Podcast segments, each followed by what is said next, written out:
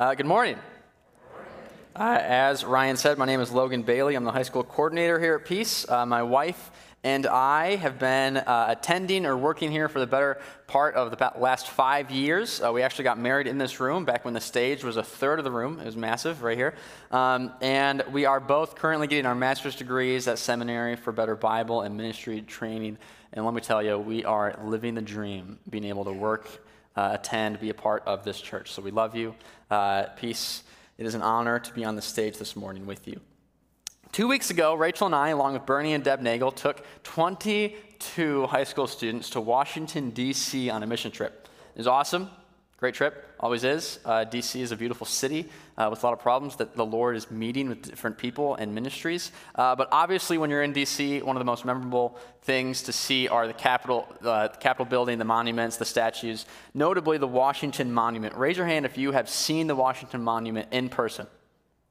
Right when I saw it, I knew I needed to touch it needed to touch it. Touching history is beautiful, it's always awesome. At 555 feet tall, the Washington Monument was the largest building, tallest building in the world when it was built. Construction began in 1848 on July 4, exactly 173 years ago to the day. Unfortunately, uh, the funds ran out real quick. Uh, construction stopped when only 27% of the monument was built, and it sat there. The Civil War started, uh, that halted construction again. It sat for 20 years, just partly built. It was an eyesore to the public. Uh, it wasn't until 1888, an entire 40 years later, that the monument was opened up to the public. 40 years. I think sometimes that life is very similar to that fundraising story. Because life constantly is, is throwing stuff at us, pain and difficulties, difficulties. And we all the time, we have to constantly fundraise for time or fundraise for money or fundraise for our own happiness to counteract the pain and sadness that's constantly flowing into our lives. John Gottman says, uh, he's a well known marriage counselor, he says that it takes five positive comments to counteract one negative comment. So the odds of finding joy in our lives are hardly in our favor. So if happiness is so fleeting and sorrow comes so easy, where is there hope for joy for us? If you want to follow along this morning, we'll be reading uh, from John 15, 1 through 11. Uh, if you don't have a Bible, then you can just follow along as I read it. And we're going to see that in the love of Christ, we find eternal joy. Starting uh, in verse 1, uh, I, I just want to say I have two goals this morning. One is to read the Bible and unpack it. I'll do my best. It'll be a joy. Number two, my, my hope this morning is that we all leave this service a little closer to Jesus than we were when it started. But I can't do that for you. Uh, it's between you and the Lord. So I, I, I ask you to pray, prepare your heart as we read God's word. In verse 1, I am the true vine, and my Father is the vine dresser. Every branch in me that does not bear fruit, he takes away, and every branch that does bear fruit, he prunes, that it may bear more fruit. Already you are clean because of the word that I have spoken to you. Abide in me, and I in you, as the branch cannot bear fruit by itself unless it abides in the vine. Neither can you unless you abide in me. I am the vine, you are the branches. Whoever abides in me and I in him, he it is that bears much fruit. For apart from me, you can do nothing.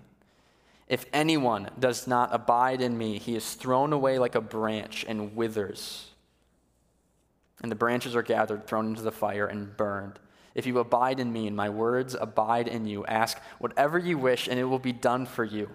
By this my Father is glorified, that you bear much fruit, and so prove to be my disciples. As the Father has loved me, so have I loved you. Abide in my love. If you keep my commandments, you will abide in my love, just as I have kept my Father's commandments and abide in his love. These things I've spoken to you that my joy may be in you and that your joy may be full. Would you please pray with me? Father, we thank you for today. God, may you be glorified in our efforts. Speak through your word. Holy Spirit, please give me the words and guide my words as I read yours and help me be true to your heart. God, you deserve our praise and attention this morning. May we cling to what is true. In the name of Jesus, we pray. Amen. Amen.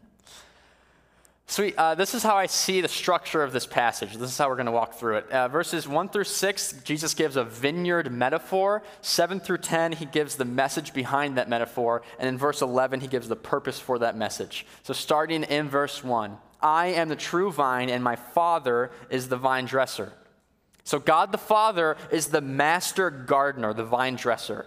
He cultivates fruit. His goal is fruitfulness. Jesus is the vine the true vine, fruitful and abounding. The, tr- the true vine is the vine dresser's prized possession. And Jesus wants us to actually picture this metaphor that he's painting. Imagine a vine.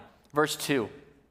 Every branch that does bear fruit, he prunes, that it may bear more fruit. The vine dresser is serious about his job. If he sees a branch bearing fruit, he goes to work to help that branch bear more fruit. The vine dresser intends to have a fruitful vine.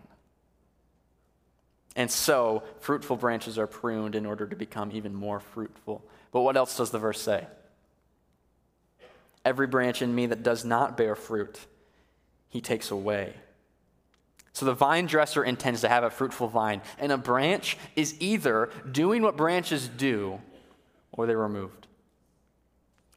The disciples hearing this uh, would know exactly what Jesus is getting at. The scriptures use vineyard metaphors all the time. Notably in Isaiah 27, 2 through 4. A pleasant vineyard, sing of it. I, the Lord, am its keeper. Every moment I water it, lest any, anyone punish it. I keep it night and day. I have no wrath. Would that I had thorns and briars to battle. I would march against them, I would burn them up together. So, do you, do you see that? God cares about the vineyard he has planted. He is singing over it. And he loves his vineyard and is willing to go to war against anything that gets in the way of his vineyard being fruitful. I have no wrath. Would that I had thorns and briars to battle. As in, I'm at peace with my garden. I love my garden, but if weeds pop up, if plants get in the way of my vineyard flourishing, I'll have wrath. Would that I had thorns and briars to battle. Jesus is saying that God is serious about his vineyard and he is seriously willing to go to war to stop anything that stunts the growth of his vineyard. Back to John 15. These branches are being sung over, loved, and celebrated. But the vine dresser knows that dead branches do not belong on fruitful vines. And so they need to be removed. Disciples at this point were probably confused on how they fit into the whole picture. They probably were afraid that Jesus was about to call them dead branches and condemn them. And we too probably worry that, that God is going to call us dead branches. But Jesus clarifies to his disciples exactly who they are. In verse 3, already you are clean because of the word that I have spoken to you. So, in other words, Jesus is saying, calm down. He's reassuring them, don't worry. You are already fruitful by the work I have done. You are already a fruitful branch because of the work I have done. That's what Jesus is saying. What is being fruitful? Being fruitful is being a Christ like image bearer. And so Jesus is not condemning them, Jesus is offering advice to them. What is the advice Jesus offers? Verse 4 Abide in me. Why is that good advice? Why is that good advice for a branch? So, if you're looking at a vine, what advice would you give a branch? How would you advise a branch? And if your best advice is produce fruit, you're probably not a good gardener because that's not how things grow. No, Jesus tells them, he does not just tell them produce fruit, his advice is infinitely more practical. He says, abide. A branch never produces fruit by itself, only if it abides in the vine. Fruitful branches stay with the vine. The ones that die are the ones that decide to go find some other source for life. And for branches, there isn't one. Verses 5 and 6, Jesus clarifies to his disciples the plot, the story of this metaphor. I'm the vine, you're the branches. Whoever abides in me and I in him, he it is that bears much fruit. For apart from me, you can do nothing. Why do branches die? We know exactly why branches die because they reject the life that the vine is offering them. If a vine or if a branch rejects the nourishment of a vine, it sits lifeless, must be removed. But those branches that are producing fruit and living life, what are they doing? They're drawing life from the vine. So the old poem rings true only one life. Twill soon be past. Only what's done for Christ will last. Only one life. Twill soon be past. Only what abides in Christ will last. That's the metaphor. Uh, but then Jesus goes on to give them his direct message of why, why he's telling them this. He gives them the direct message of if you abide in me and my words abide in you, ask whatever you wish and it will be done for you. By this my Father is glorified, that you bear much fruit and so prove to be my disciples. So the word abide basically just means continue. Abide in, continue in. If the disciples continue to follow Jesus, then they will bear fruit. Even in the craziness of life, like no matter what life throws at you and gives you, if you abide in Christ, you will flourish. So long as you abide in Christ, you will flourish. Jesus is saying, I'm the vine. Like, I'm the vine. Just ask for the strength. Just ask for the life. Just ask for the nourishment, and I'll give it to you. By this, my Father is glorified, that you bear much fruit and so prove to be my disciples. Jesus is telling them that if they continue to abide, God will be glorified, they will be fruitful, and the world will know these men are men of God. Jesus intended for his disciples to be like him, to obey his commandments. That's being fruitful. And Jesus tells them exactly, exactly how to bear fruit in their life. As the Father has loved me, so have I loved you. Abide in my love. Jesus is not saying to them, Obey me, and then you can stick around. Jesus is saying the complete opposite. Stick around because you belong here. I love you. Recognize my love for you. That is how you will bear fruit. Proximity to Jesus brings about obedience to Jesus. Jesus does not say, Love me better. Jesus does not say, Bear more fruit and then I will love you. Jesus says, Abide in my love. From that position of knowing that we are loved, then we can bear the fruit that we need. Why does Jesus say any of this to his disciples? Jesus says, These things I have spoken to you, that my joy may be in you, and that your joy may be full. Christ is plotting for the joy of his disciples. following Jesus is not about avoiding hell. Though obviously rejecting the vine is not recommended, Jesus is not just protecting us from a fire, but he is leading us into everlasting joy. Jesus is pleading with his disciples for the sake of their own joy, abide in me. That's what Jesus said. What is Jesus saying today to us? In the love of Christ, we find eternal joy. I want to go uh, one by one and look at these three aspects of the phrase, starting with the, the word in. The primary phrase in our text is abide in. Abide in my love, abide in me. The phrase abide in means to remain in, to persist in, to continue in, to stay in. The problem is, we are naturally in all the wrong things. That is why Jesus is calling us in to something better. And this is one of the most beautiful aspects of all Christian theology is that God is not demanding we live up to something, God is inviting us into something eternally better. God is inviting us into something eternally better. And that is the difference between a job and a vacation. Here's what I mean What's a job? A job is something that I interview for and apply for so that I can get the job and work uh, to then earn something. What's a vacation? A vacation is something that you are invited into to reap the benefits of the work that has already been done. That's what we have in Christ. Jesus is inviting us into something and telling us to stay in. What is Christ inviting us into? Verse 3 says, Christians are already clean.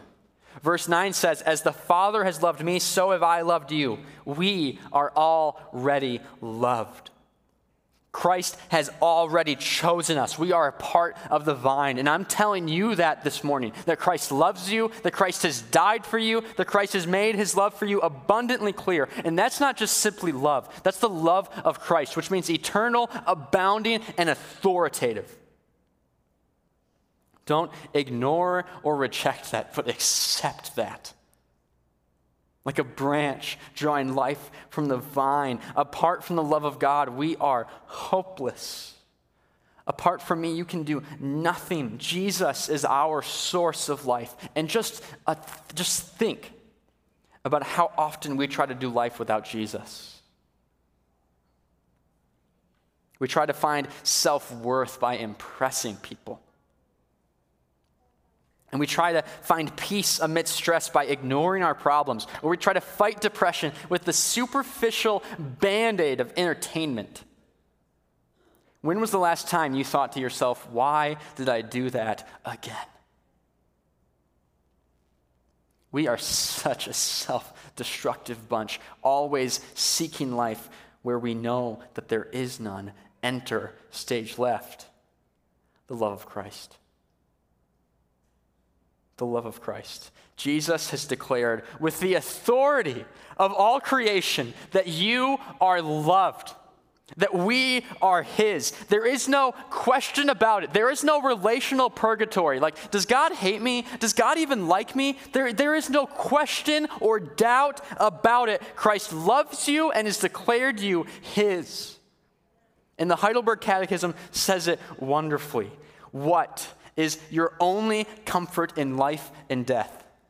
Answer that I am not my own, but belong body and soul in life and in death to my faithful Savior, Jesus Christ.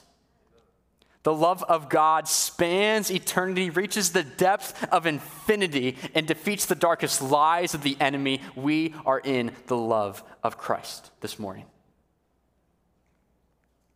Christ says in verse 11, These things I have spoken to you, that my joy may be in you, and that your joy may be full. And I know that sometimes we, we can think that God has better things to do than, than to worry about our joy, to, to think about our joy. But why would we ever think He doesn't? Hebrews 12:2 says that Jesus intentionally, in purposefully suffered and died on a cross for the joy that was set before him. For the joy set before him. Here is exactly what that means. God strategically strategically does what he does for his own glory and joy. And the text makes clear that he is glorified in and overjoyed to see human flourishing. And God is singing over us. He is glad to see us flourish, and He has gone to war against the sin and shame that would threaten our eternal joy. God wants us eternally satisfied in Him, God wants us eternally sustained by Him. He is the vine, we are the branches, and He wants us to flourish forever. A message on joy might seem a bit tone deaf for you this morning. I don't pretend to know your life story. I know full well that there are people in this room that have experienced more pain than we could ever imagine, and they're feeling it this morning. I do not pretend to know your pain, but I do know my pain. I have lost people I love from death and vision. I have felt the dull sting of depression overcome with feelings and thoughts of, of hopelessness. I have, I have been hated by people I don't even know, hated by people I do know, and I, at times I've even felt hatred for myself. Like, I remember when I was a kid and playing baseball and football in rec league, you know, I remember praying that no one, not even my parents, would come to my games. I couldn't get the idea of performance out of my head. And I believed the lie that what I could produce was not worth an audience. And, and I believed the lie that if they saw what I could produce, if they saw me fail, that they wouldn't like me anymore, that they wouldn't love me anymore. That's an insecurity that sticks with you. That doesn't just go away, that's deep. And I'm not the only one this morning that has deep insecurities that I wrestle with. Fears that bully me sin, that, that the guilt of sin that destroys me, insecurities I can't shake, losses that we still haven't recovered from. Like, I'm not the only one this morning. We all feel that. Do you feel that? The weight of sin and shame and pain. We all know the weight of that, and we know that it's, it's, some, it's heavier than we could ever carry. That's why Jesus carries it for us and he carried it to the cross for the joy that was set before him. That is why a message on joy is exactly what we need this morning. Jesus knew that loving us, even to the point of his own death and suffering, was worth the joy he would have for eternity and victory over it. And he offers us that same victory and same joy this morning. Yes, there is a weight to sin and shame, but the weight of eternal joy is always more. And eternal joy is exactly what the love of Christ gives us. Love does not ignore pain, it endures through it. And despite what, what life throws at us, we are secure in the love of Christ. Abide in my love, that your joy may be full. We have that invitation for all of eternity. Your sins washed, your purpose defined, your adoption papers certified, your identity clarified your eternity secure, your soul anchored, and your joy full. Every sorrow and every tear is known by God, and every single one of them will be redeemed for those who He loves. The love of God is eternal, abounding, and authoritative. He has the final word, and He says, You are loved. So, what do we do in response to that? We long to be fruitful. We, we long to be Christ like image bearers. We, we want that. But what we do not need to do is graft ourselves onto the vine. Christ has already done that. Christ has already guaranteed our union with Him. What else don't we need to do? We don't need to produce fruit on our own. Branches never produce fruit on their own, ever. We want to be fruitful, so we want to put in the effort, but we aren't ever going to be fruitful without Christ. So, what do we need to do? To be fruitful branches, we need to abide. Abide in my love, continue in my love, remain in my love, be loved. And if we miss this, we miss it. We miss everything. Being spirit led is abiding in Christ, always.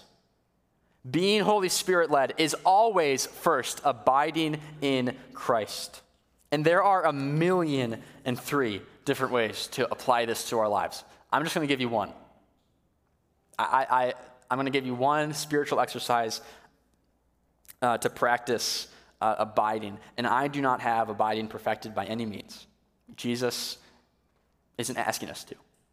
The point is not that we're perfect, the point is that Jesus is perfect. And abiding in Christ is always more about Jesus than it is about me. Abiding in Jesus is always 100% more about Jesus than it is about you.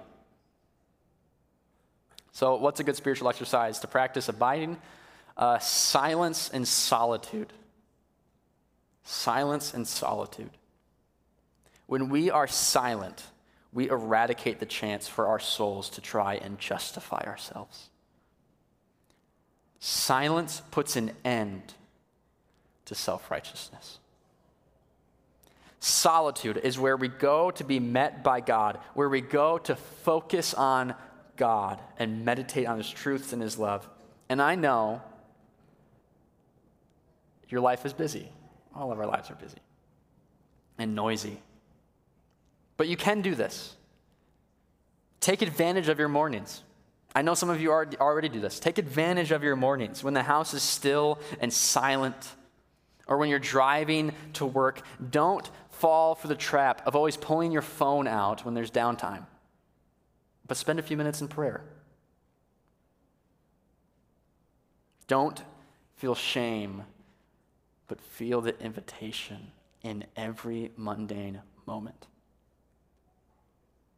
Dallas Willard says, Far from being a mere absence, silence allows the reality of God to stand in our midst, in the midst of your life. Far from being a mere absence, silence allows the reality of God to stand in the midst of your life. What do you hear when you allow God to stand in the midst of your life? What do you hear when you allow the most authoritative voice in all existence stand in the midst of your life? What do you hear?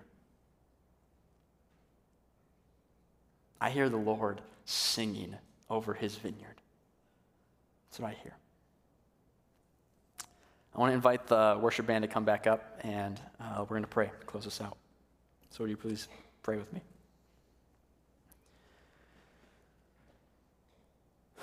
Father, we are just so thankful for all that you've done. God, you love us, and you have displayed your love for us on the cross, and you have displayed your power in defeating death. You are worthy of our worship and attention this morning. God, may we just abide in your love. Holy Spirit, help us spend more time just sitting in your loving presence. Help us be infinitely more defined by your love for us than anything else. God, in everything we do, may we remember that you love us. In the name of Jesus, we pray. Amen.